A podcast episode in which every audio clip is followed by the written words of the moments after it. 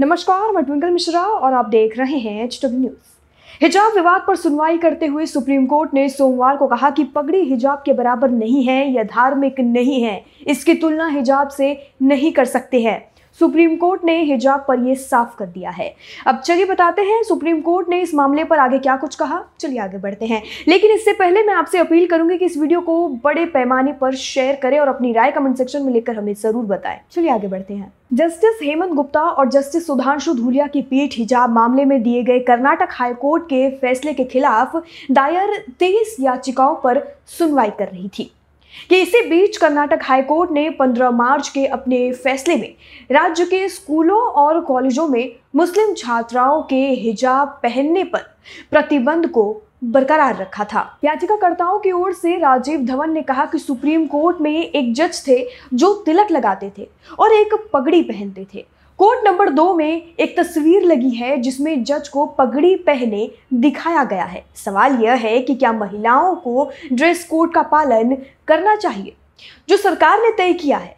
और क्या हिजाब इस्लाम की अनन्य धार्मिक प्रथा है? यूनिफॉर्म निर्धारित करने की शक्ति सरकार को नहीं दी गई थी। और यदि कोई व्यक्ति यूनिफॉर्म पर अतिरिक्त चीज़ पहनता है तो यह यूनिफॉर्म का उल्लंघन नहीं होगा।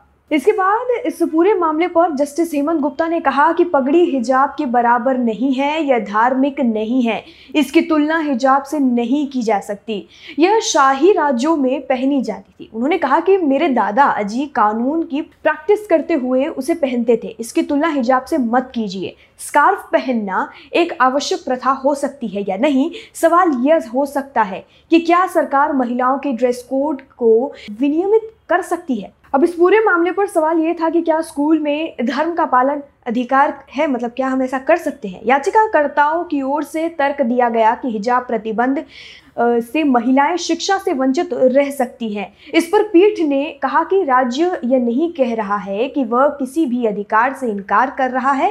राज्य ये कह रहा है कि आप उस ड्रेस में आए जो विद्यार्थियों के लिए निर्धारित है।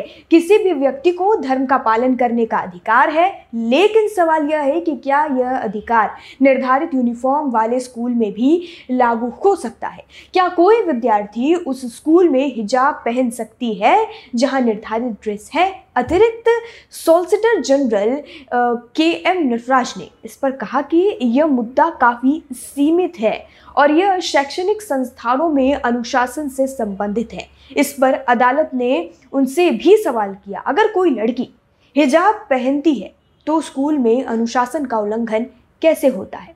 इस पर एएसजी ने कहा कि अपनी धार्मिक प्रथा या धार्मिक अधिकार की आड़ में कोई यह नहीं कह सकता कि मैं ऐसा करना, करने का हकदार हूँ। इसलिए मैं स्कूल के अनुशासन का उल्लंघन करना चाहता हूँ। इसके बाद अदालत ने सुनवाई बुधवार के लिए टाल दी।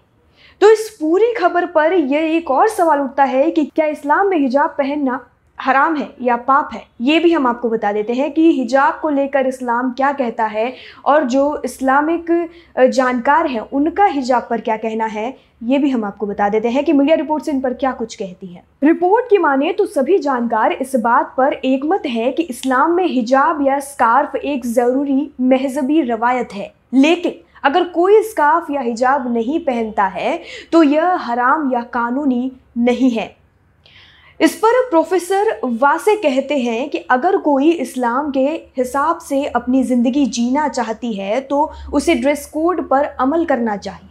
मौलाना रश्दी के हिसाब से इस्लाम में कुछ कर्तव्य हैं, जैसे दिन में पाँच बार नमाज़। इस्लाम में किसी पर नमाज़ पढ़ने के लिए दबाव डालने का सवाल ही नहीं है, या ऐसा नहीं है कि न पढ़ने पर उसे पीटा जाएगा। इस्लाम में किसी भी तरह की ज़ोर ज़बरदस्ती नहीं की जाती है। इस्लाम एक ऐसा मज़हब है जो नसीहत देता है और इसे मना, इसे मानना या न मानना उस शख्स पर छोड़ दिया जाता है।